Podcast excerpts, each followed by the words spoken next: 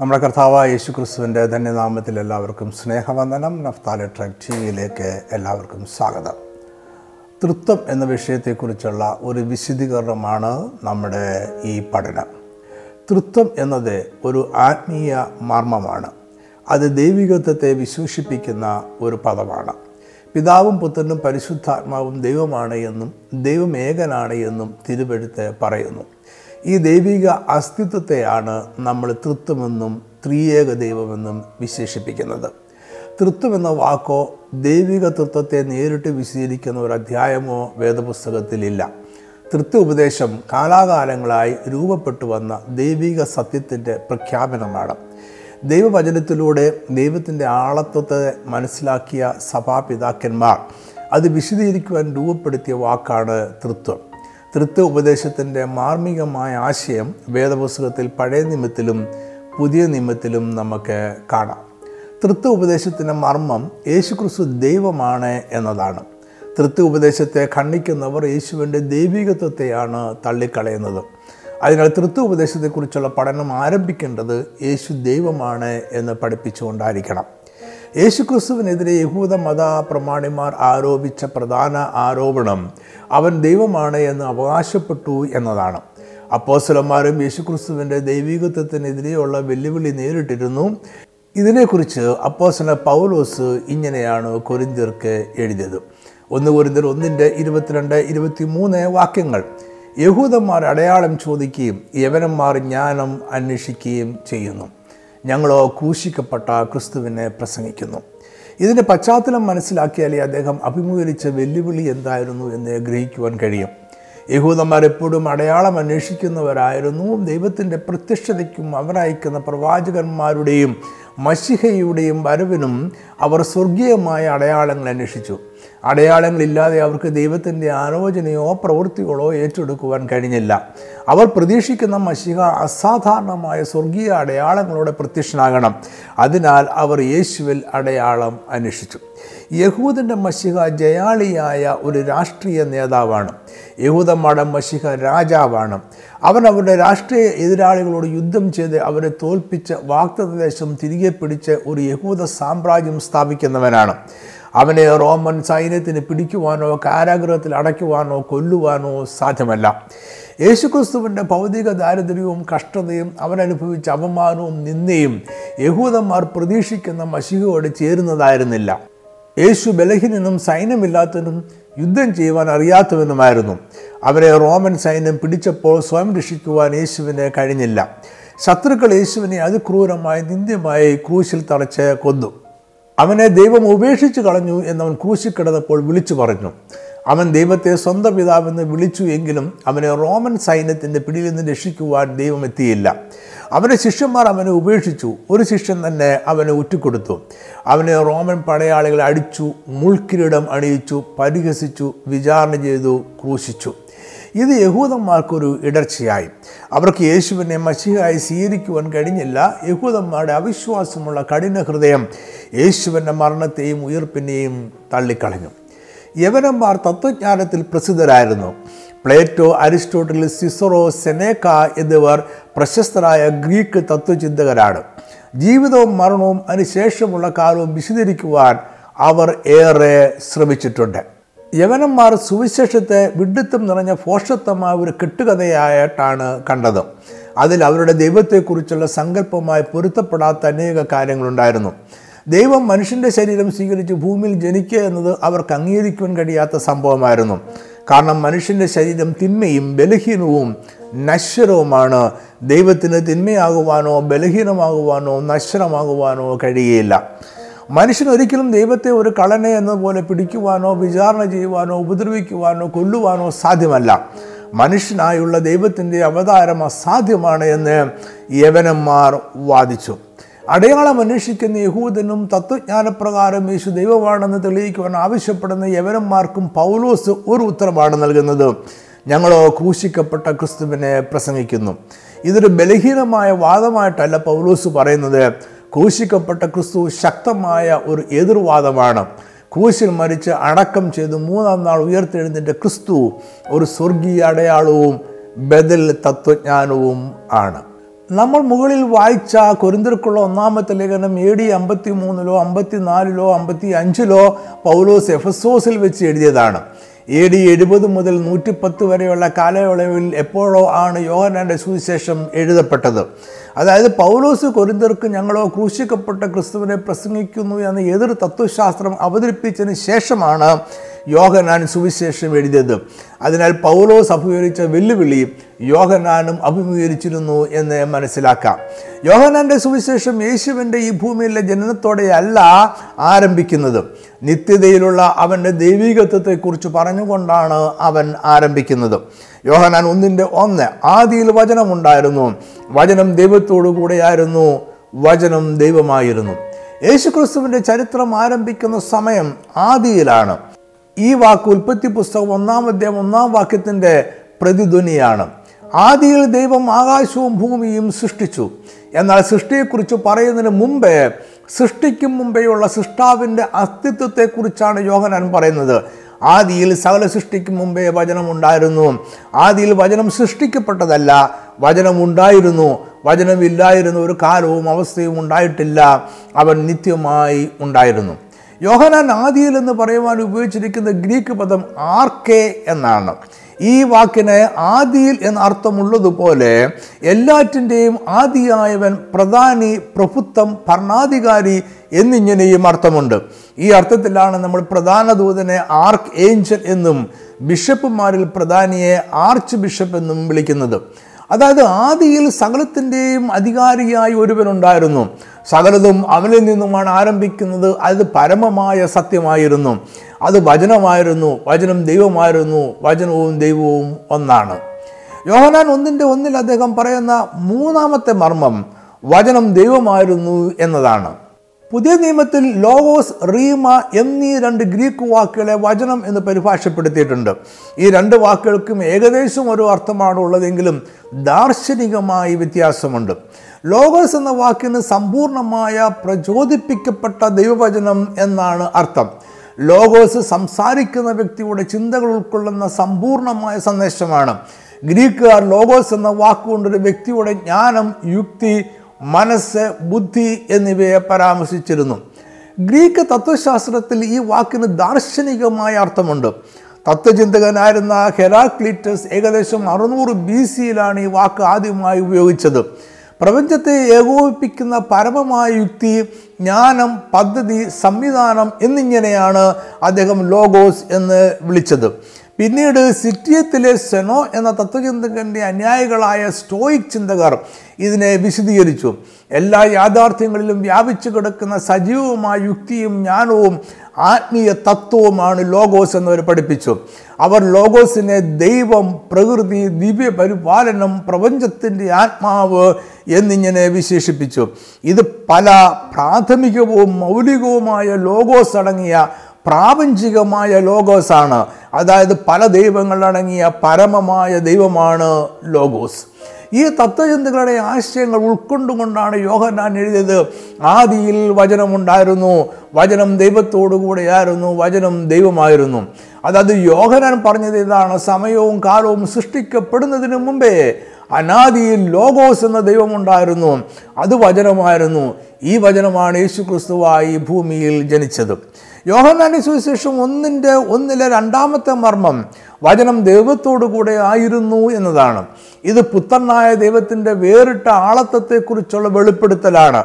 പിതാവായ ദൈവത്തിന്റെ എല്ലാ ഗുണങ്ങളും സാരാംശവും വചനമായിരുന്ന ദൈവത്തിനുണ്ടായിരുന്നു. എന്നാൽ വചനം വേറിട്ട ഒരു സത്വം അല്ലെങ്കിൽ ആളത്വം ആയിരുന്നു. അതാണ് വചനം ദൈവത്തോടു കൂടെ ആയിരുന്നു എന്ന വാക്കുകളിലൂടെ യോഹന്നാൻ പ്രസ്താവിക്കുന്നത്. ഇതാണ് ക്രിസ്തീയ വിശ്വാസത്തിന്റെ അടിസ്ഥാനമായ ബഹുഭൂരിപക്ഷം ക്രൈസ്തവരും വിശ്വസിക്കുന്ന തൃത്വ ഉപദേശത്തിന്റെ ഹൃദയം. വചനത്തിന് ദൈവവുമായ ഒരു ബന്ധമുണ്ടായിരുന്നു എന്നാണ് ഈ വാക്യം പറയുന്നത്. ദൈവത്തോട് കൂടെ എന്നതിലെ കൂടെ എന്ന പ്രയോഗത്തിൽ നിന്നുമാണ് ദൈവവുമായുള്ള ബന്ധം എന്ന ആശയം ഊരിത്തിരിയുന്നത്. യോഹനാൻ ഒന്നിന്റെ രണ്ടിൽ യോഹനാൻ ഇതേ ആശയം ആവർത്തിക്കുകയാണ്. അവൻ ആദിയിൽ ദൈവത്തോടു കൂടെ ആയിരുന്നു. അതായത് ഒന്നാമത്തെയും രണ്ടാമത്തെയും വാക്യങ്ങൾ ചേർത്ത് വായിച്ചാൽ ആദിയിൽ വചനം ദൈവത്തോടു കൂടെ ആയിരുന്നപ്പോഴും അവൻ ദൈവത്തിൽ നിന്നും വേറിട്ട് നിന്നു എന്ന് നമുക്ക് മനസ്സിലാക്കാം. ഇതാണ് പുത്രനായ ദൈവത്തിന് വേറിട്ട് ആളത്വം നൽകുന്നത്. യോഹനാൻ ഒന്നിന്റെ മൂന്നിൽ അദ്ദേഹം പറയുന്നത് ഇങ്ങനെയാണ്. സകലവും അവൻ മുഖാന്തരം ഉളവായി ഉളവായതൊന്നും അവനെ കൂടാതെ ഉളവായതല്ല. ലോഗോസ് സൃഷ്ടിയുടെ മൂലശക്തിയാണ്. ലോഗോസാണ് സകലത്തിനെയും സൃഷ്ടിച്ചത്. അതായത് ഉളവായതെല്ലാം വചനം മുഖാന്തരം എങ്കിൽ അവൻ ഉളവായതല്ല. അവൻ ഉളവാകുന്നതിന് മുമ്പേ അവന് യാതൊന്നും ഉളവാക്കുവാൻ കഴിയുകയില്ലല്ലോ. അങ്ങനെ ഉളവാകാത്തതും സകലത്തിന്റെയും ഉളവാക്കുന്നവനുമാണ് വചനം. ആരംഭമുള്ളതെല്ലാം ഉളവായത് വചനത്തിലൂടെയാണ്. ഇനി നമുക്ക് യോഹനാൻ ഒന്നിന്റെ പതിനാലാമത്തെ വാക്യം വായിക്കാം. യോഹനാൻ ഒന്നിന്റെ പതിനാല്. വചനം ജഡമായി തീർന്നു കൃപയും സത്യവും നിറഞ്ഞവനായി നമ്മുടെ ഇടയിൽ പാർത്തു.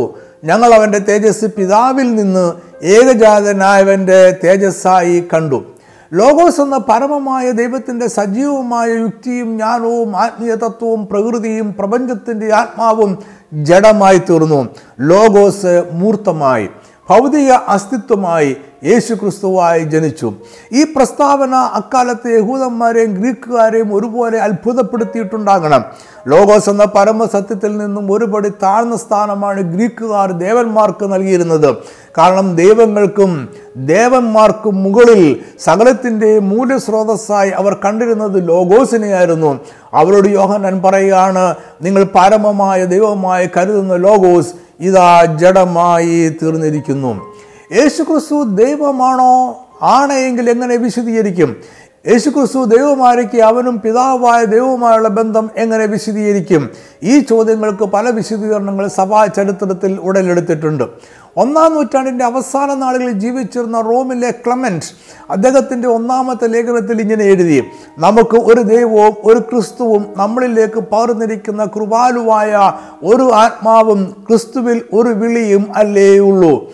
ഒന്നാം നൂറ്റാണ്ടിൽ എഴുതപ്പെട്ട ഡിഡാക്കെ എന്ന കൃതിയിൽ ക്രിസ്തീയ വിശ്വാസികളെ പിതാവിന്റെയും പുത്രന്റെയും പരിശുദ്ധാത്മാവിന്റെയും നാമത്തിൽ സ്നാനപ്പെടുത്തണം എന്ന് നിർദ്ദേശിക്കുന്നുണ്ട്. എ ഡി നൂറ്റി പത്തിൽ അന്ത്യോക്യയിലെ ഇഗ്നേഷ്യസ് ക്രിസ്തീയ വിശ്വാസികൾ ക്രിസ്തുവിനോടും പിതാവിനോടും പരിശുദ്ധാത്മാവിനോടും അനുസരണയുള്ളവരായിരിക്കണം എന്ന് പറയുന്നുണ്ട്. ഒരു ആദ്യകാല ക്രിസ്തീയ തത്വചിന്തകനായിരുന്ന ജസ്റ്റിൻ മാർട്ടർ പ്രപഞ്ചത്തിന്റെ കർത്താവും പിതാവുമായ ദൈവത്തിന്റെയും നമ്മുടെ രക്ഷകനായ യേശു ക്രിസ്തുവിന്റെയും പരിശുദ്ധാത്മാവിന്റെയും നാമത്തിൽ എന്ന ഒരു ലേഖനത്തിൽ എഴുതിയിട്ടുണ്ട്. ഇദ്ദേഹമാണ് പിന്നീട് തൃത്യ ഉപദേശകർ ഉപയോഗിച്ച ഔസ്യ എന്ന ഗ്രീക്ക് വാക്ക് രൂപപ്പെടുത്തിയത്. ഔസ്യ എന്ന ഗ്രീക്ക് വാക്ക് തത്വശാസ്ത്രത്തിൽ പൊതുവെ ഉപയോഗിച്ചിരുന്ന ഒരു വാക്കാണ്. ഇതിന്റെ അർത്ഥം ഇംഗ്ലീഷിൽ ബീങ് എന്നാണ്. ഇതിനെ നമുക്ക് മലയാളത്തിൽ സാരാംശം സത്ത സത്വം അസ്തിത്വം ഉണ്മ എന്നിങ്ങനെ പരിഭാഷപ്പെടുത്താം. അദ്ദേഹം മൂന്ന് ആളത്വങ്ങളെക്കുറിച്ച് പറയുവാൻ ഉപയോഗിച്ച വാക്ക് പ്രൊസോപ്പ എന്നതാണ്. ഈ വാക്കിന് മുഖങ്ങൾ എന്നാണ് അർത്ഥം. പിതാവും പുത്രനും പരിശുദ്ധാത്മാവും ഒരു ഔസ്യ ആണ് എന്നും അവർ മൂന്നും വേറിട്ട പ്രൊസോപ്പ ആണ് എന്നുമാണ് അദ്ദേഹം പറഞ്ഞത്. രണ്ടാം നൂറ്റാണ്ടിന്റെ അവസാന ഭാഗത്ത് ജീവിച്ചിരുന്ന അന്ത്യോക്കിയയിലെ പാത്രിയാർക്കിസ് ആയിരുന്ന തിയോഫിലസ് ആണ് തൃത്വം എന്ന വാക്ക് ആദ്യമായി ഉപയോഗിച്ചത്. തൃത്വ ഉപദേശത്തെ ആദ്യമായി ശക്തിയോടെ പ്രതിരോധിച്ചത് തൃത്തുല്യൻ ആണ്. അദ്ദേഹമാണ് തൃത്വം എന്ന വാക്കിനെ കൂടുതൽ പ്രചാരത്തിലാക്കിയത്. പിതാപുത്രൻ പരിശുദ്ധാത്മാവ് എന്ന ഏക ദൈവികത്വത്തിന്റെ തൃത്വം എന്ന പദം തൃത്തൂലിയൻ അവതരിപ്പിച്ചു. തെർത്തൂലിയൻ പാകിയ അടിത്തറയിലാണ് പിന്നീട് സഭാപിതാക്കന്മാർ തൃത്വം എന്ന ഉപദേശവും അത് വിശദീകരിക്കുവാൻ ആവശ്യമായ പദങ്ങളും രൂപപ്പെടുത്തുന്നത്. നാലാം നൂറ്റാണ്ടിലാണ് സഭ ഉപദേശപരമായി ഏറ്റവും വലിയ വെല്ലുവിളി നേരിട്ടത്. ഏരിയസും മൂന്നാം നൂറ്റാണ്ടിന്റെ അവസാനത്തിലും നാലാം നൂറ്റാണ്ടിന്റെ ആദ്യ പകുതിയിലുമായി അലക്സാണ്ടർ ജീവിച്ചിരുന്ന ഒരു ക്രിസ്തീയ പുരോഹിതനായിരുന്നു. അദ്ദേഹം രൂപപ്പെടുത്തിയ വിപരീത ഉപദേശത്തെയാണ് ഏരിനിസം എന്ന് വിളിക്കുന്നത്. പിതാവായ ദൈവം പുത്രന് മുമ്പേ ഉണ്ടായിരുന്നുവെന്നും പുത്രനാദിയിൽ ദൈവമല്ലായിരുന്നുവെന്നും അവനെ ദൈവത്തിന്റെ പുത്രനാക്കി പിന്നീട് മാറ്റുകയായിരുന്നുവെന്നും ഏരിയസ് പഠിപ്പിച്ചു. എന്നാൽ എ ഡി മുന്നൂറ്റി ഇരുപത്തഞ്ചിൽ കൂടിയ നിക്ക കൗൺസിൽ ഈ വിരുദ്ധ ഉപദേശത്തെ തള്ളിക്കളയുകയും അദ്ദേഹത്തെ സഭയിൽ നിന്ന് പുറത്താക്കുകയും ചെയ്തു. അക്കാലത്ത് സഭയിൽ പല വിരുദ്ധോപദേശങ്ങളും ഉടലെടുത്തിരുന്നു. അതിനാൽ ഈ വിഷയത്തിൽ ഒരു അന്തിമ രൂപം നൽകണമെന്ന ആവശ്യമുണ്ടായി ഈ ഉദ്ദേശത്തോടെയാണ് നിക്കായിലെ കൗൺസിൽ വിളിച്ചു ചേർത്തത്.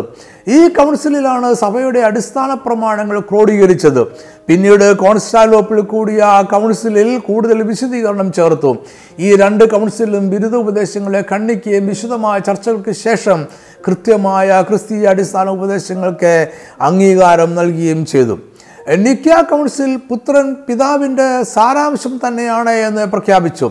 അതായത് പിതാവ് എന്തായിരിക്കുന്നുവോ പുത്രനും അതെല്ലാം ആയിരിക്കുന്നു. പിതാവും പുത്രനും തമ്മിലുള്ള ബന്ധത്തെക്കുറിച്ച് പറയുവാൻ ഹോമോ ഊസിയോസ് എന്ന ഗ്രീക്ക് വാക്കാണ് നിക്യ വിശ്വാസ പ്രമാണത്തിൽ ഉപയോഗിച്ചത്.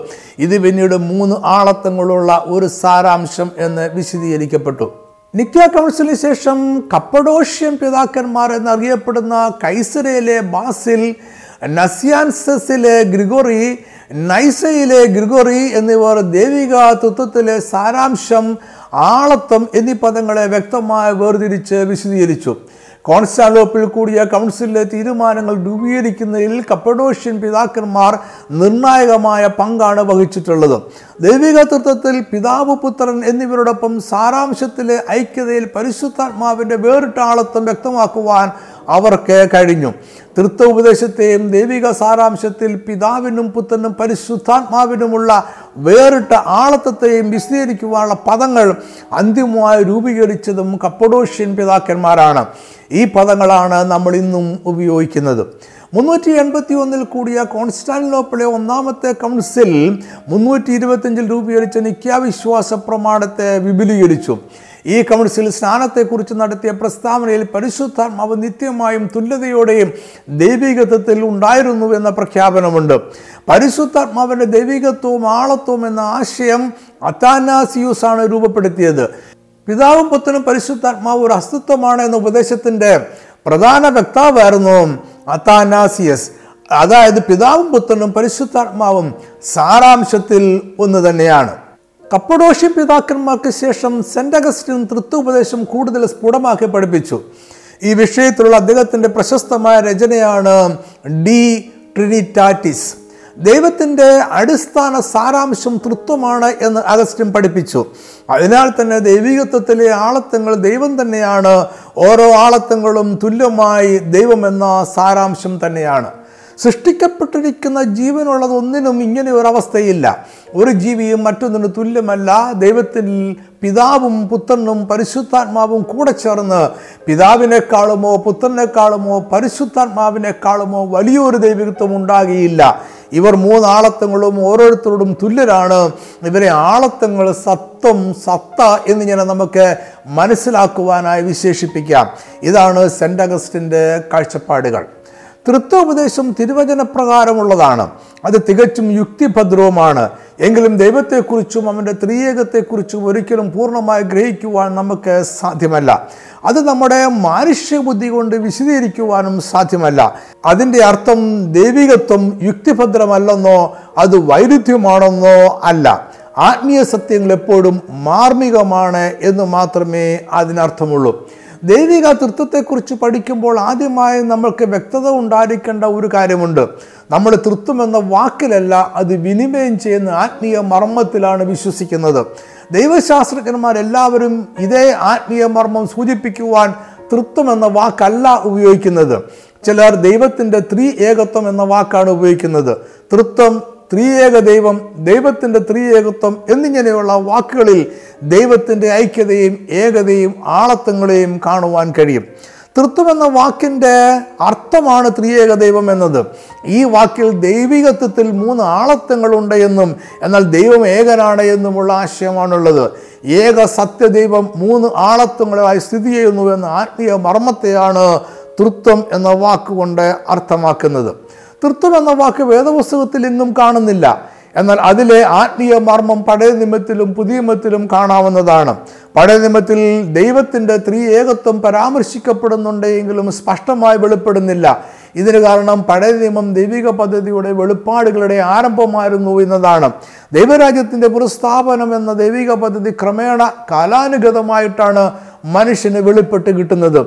അതിനാൽ പുതിയ നിയമത്തിൽ ലഭ്യമായിരിക്കുന്ന വെളിപ്പാടുകളുടെ സഹായത്തോടെ മാത്രമേ പഴയ വെളിപ്പാടുകൾ ഗ്രഹിക്കുവാൻ കഴിയൂ.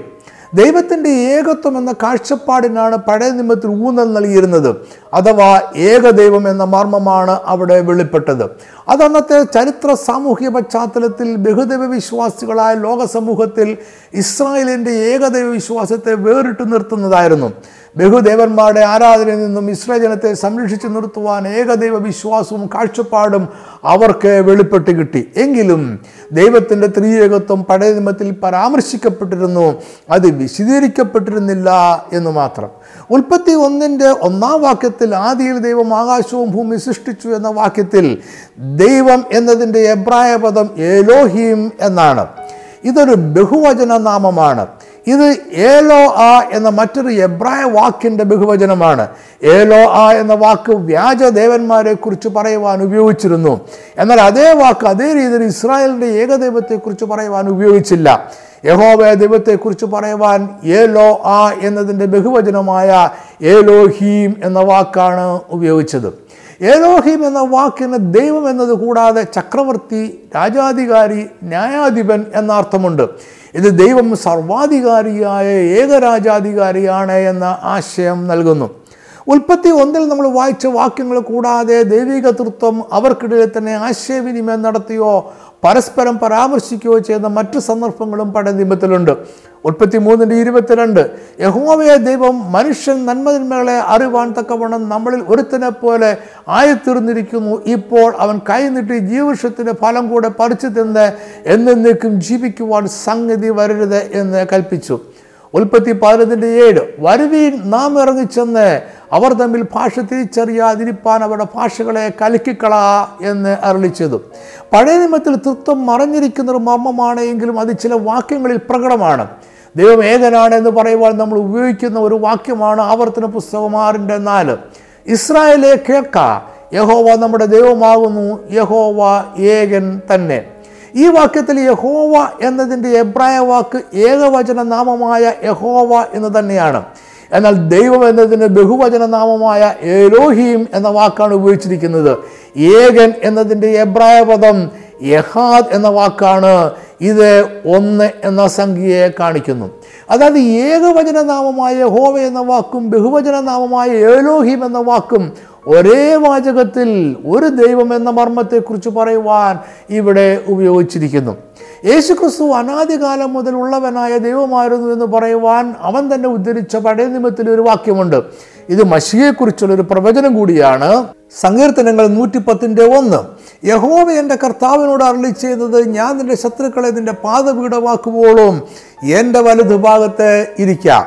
മത്തായി ഇരുപത്തിരണ്ടിന്റെ നാൽപ്പത്തി മൂന്ന് നാൽപ്പത്തി നാല് വാക്യങ്ങൾ.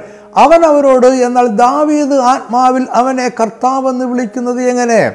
ഞാൻ നിന്റെ ശത്രുക്കളെ നിന്റെ പാടത്തപീഠമാക്കുമ്പോഴും എന്റെ വലതു ഭാഗത്തിരിക്ക എന്ന് കർത്താവ് എന്റെ കർത്താവിനോട് അരളി ചെയ്തു എന്ന് അവൻ പറയുന്നുവല്ലോ. ദാവിതവനെ കർത്താവ് എന്ന് പറയുന്നുവെങ്കിൽ അവന്റെ പുത്രനാകുന്നത് എങ്ങനെ എന്ന് ചോദിച്ചു. പഴയ നിയമത്തിൽ ദൈവത്തിന്റെ ദൂതൻ എന്ന് വിശേഷിപ്പിക്കപ്പെടുന്ന പ്രത്യക്ഷത ദൈവിക തത്വത്തിലെ രണ്ടാമനായ പുത്രനായ ദൈവമാകുവാനാണ് സാധ്യത. ഈ ദൂതൻ ദൈവത്തിന്റെ അധികാരത്തോടെ സംസാരിക്കുന്നതും വാക്തത്വങ്ങൾ നൽകുന്നതും അതിന് തെളിവാണ്. ഉൽപ്പത്തി ആറിന്റെ പത്ത് യഹോവയുടെ ദൂതൻ പിന്നെയും അവളോട് ഞാൻ നിന്റെ സന്തതി ഏറ്റവും വർദ്ധിപ്പിക്കും അത് എണ്ണിക്കൂടാതെ വണ്ണം പെരുപ്പമുള്ളതായിരിക്കും. ഈ ദൂതൻ ദൈവത്തിന്റെ പ്രത്യക്ഷതയായിരുന്നു എന്നാണ് ഹാഗാർ സാക്ഷ്യപ്പെടുത്തുന്നത്. ഉൽപ്പത്തി പതിനാറിന്റെ പതിമൂന്ന് എന്നാറെ അവൾ എന്നെ കാണുന്നവനെ ഞാൻ ഇവിടെയും കണ്ടുപോ എന്ന് പറഞ്ഞു തന്നോട് അറിയിച്ചത് യഹോവയ്ക്ക് ദൈവമേ നീ എന്നെ കാണുന്നു എന്ന് പേർ വിളിച്ചു. യോഹന്നാന്റെ സുവിശേഷം ഒന്നിന്റെ ഒന്നിൽ പറയുന്ന വചനമെന്ന വാക്കിന്റെ ഗ്രീക്ക് പദം ലോഗോസ് എന്നാണ്. ഈ ലോഗോസ് തന്നെയാണ് പഴയ നിയമത്തിൽ പലയിടങ്ങളിലും പരാമർശിക്കപ്പെടുന്ന യഹോവയുടെ ദൂതൻ എന്നാണ് നവീകരണ ദൈവശാസ്ത്ര പണ്ഡിതന്മാർ വിശ്വസിക്കുന്നത്. ഇത് ദൈവിക തൃത്വത്തിലെ രണ്ടാമനായ യേശു ക്രിസ്തുവിനെ കുറിച്ചാണ്. പഴയ നിയമത്തിലെ അനേകം വാക്യങ്ങളിൽ പിതാവ് പുത്രനും പരിശുദ്ധാത്മാവ് എന്നിവരെ വേർതിരിച്ച് പരാമർശിക്കുന്നുണ്ട്.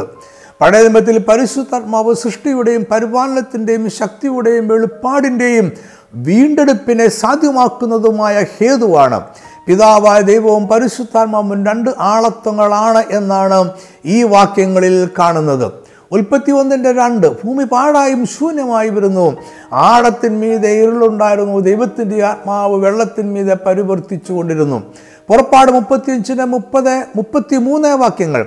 എന്നാൽ മോശ ഇസ്രായേൽ മക്കളോട് പറഞ്ഞത് നോക്കുവീൻ യഹോവ യഹൂദാ ഗോത്രത്തിൽ ഹൂരിന്റെ മകനായ ഊരിയുടെ മകൻ ബസലേലിനെ പേർ ചൊല്ലി വിളിച്ചിരിക്കുന്നു. അവൻ ദിവ്യാത്മാവിനാൽ അവനെ ജ്ഞാനവും ബുദ്ധിയും അറിവും സകലവിധ സാമർഥ്യവും കൊണ്ട് നിറച്ചിരിക്കുന്നു. രണ്ട് ശമ്പൽ ഇരുപത്തി മൂന്നിന്റെ രണ്ട് യഹോവയുടെ ആത്മാവ് എന്നിൽ സംസാരിക്കുന്നു.